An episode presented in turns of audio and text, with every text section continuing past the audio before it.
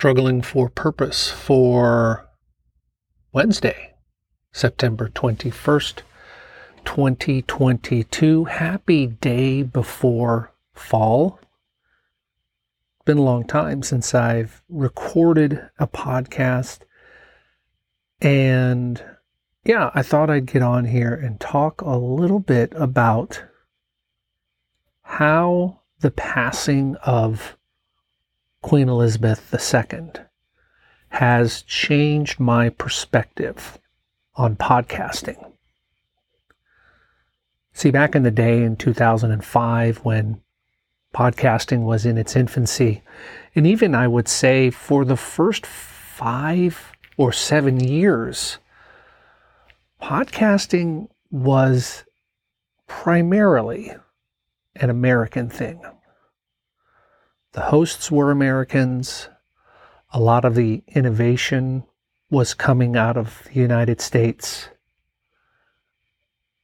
And many of the podcasts that I listened to revolved around the US, whether it was US holidays, events in the US, what have you as podcasting has grown and expanded, and more hosts have appeared across the world, you become a little bit more aware of the international impact that podcasting has had.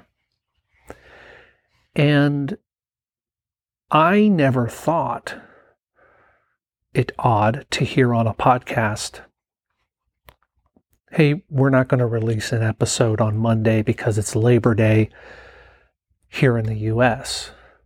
Or even earlier on in podcasting, they wouldn't even say here in the US. They'd say, normally we release episodes on Monday, but Monday is Labor Day, so there won't be an episode. Not even considering the fact that there were international listeners. And slowly it began to work into the zeitgeist of podcasting that, hey, everyone who listens isn't necessarily an American. And so people started saying, well, here in the US, it's insert holiday, so there won't be an episode today. We're taking the weekend off, we're taking the week off, whatever the case may be. Now, as I'm listening to more podcasts, and I have to credit James Cridland over at Podnews for this, I'm starting to hear things related to international events and international holidays. Most recently, James mentioned the passing of the Queen and how that was going to affect his podcast. He still released episodes, but acknowledged the passing of the Queen in those episodes. And granted, the passing of the Queen is an international event.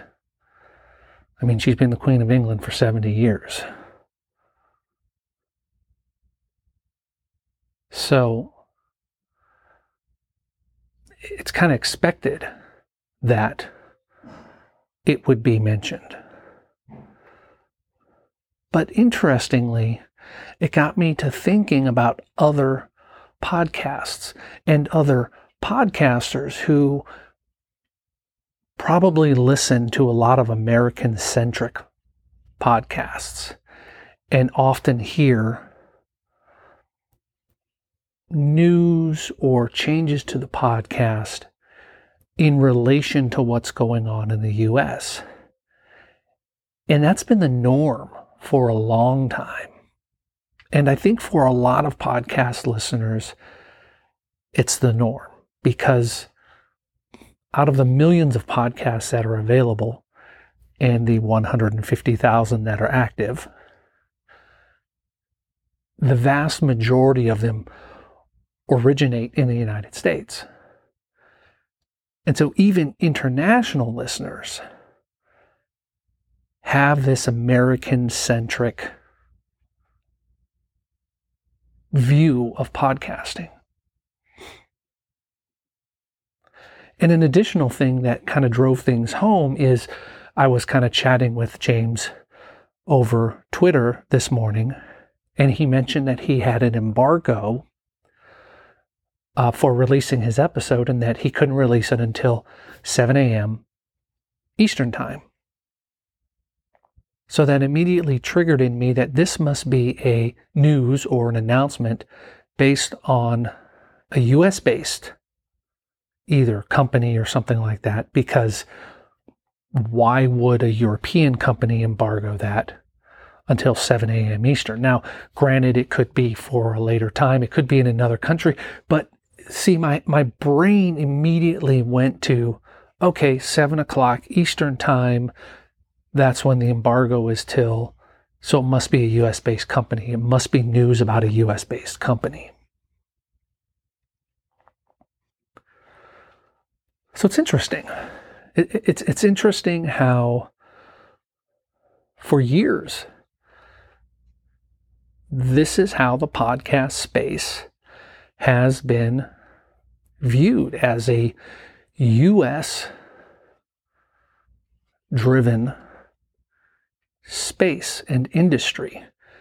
And one of the great things that I really like about listening and finding out news about international things is that it helps pull me out of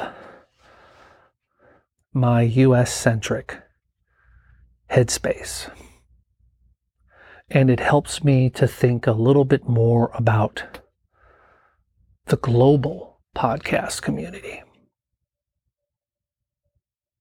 So, if you are an international podcaster, thank you keep putting your voice out there. And I want I want to hear from you. If you're an international podcaster, do you feel like podcasting is a, a, a US centric industry? How has that changed? Is it changing fast enough? Talk to me. I want to hear it. You can just uh, head over to Struggling for com and the top post there for the 21st will be there. I would give you a episode number, but I have no idea what episode number this is because it's been so long since I've recorded a podcast. Shame on me, right? I do tend to get one out a couple times a year. So until next time, if you're a US podcaster, hey, try and think about your international audience and the international podcasting audience. And if you're an international podcaster, get in touch. I'd love to hear from you. And as always, thanks for listening and thanks for sticking me in your ears.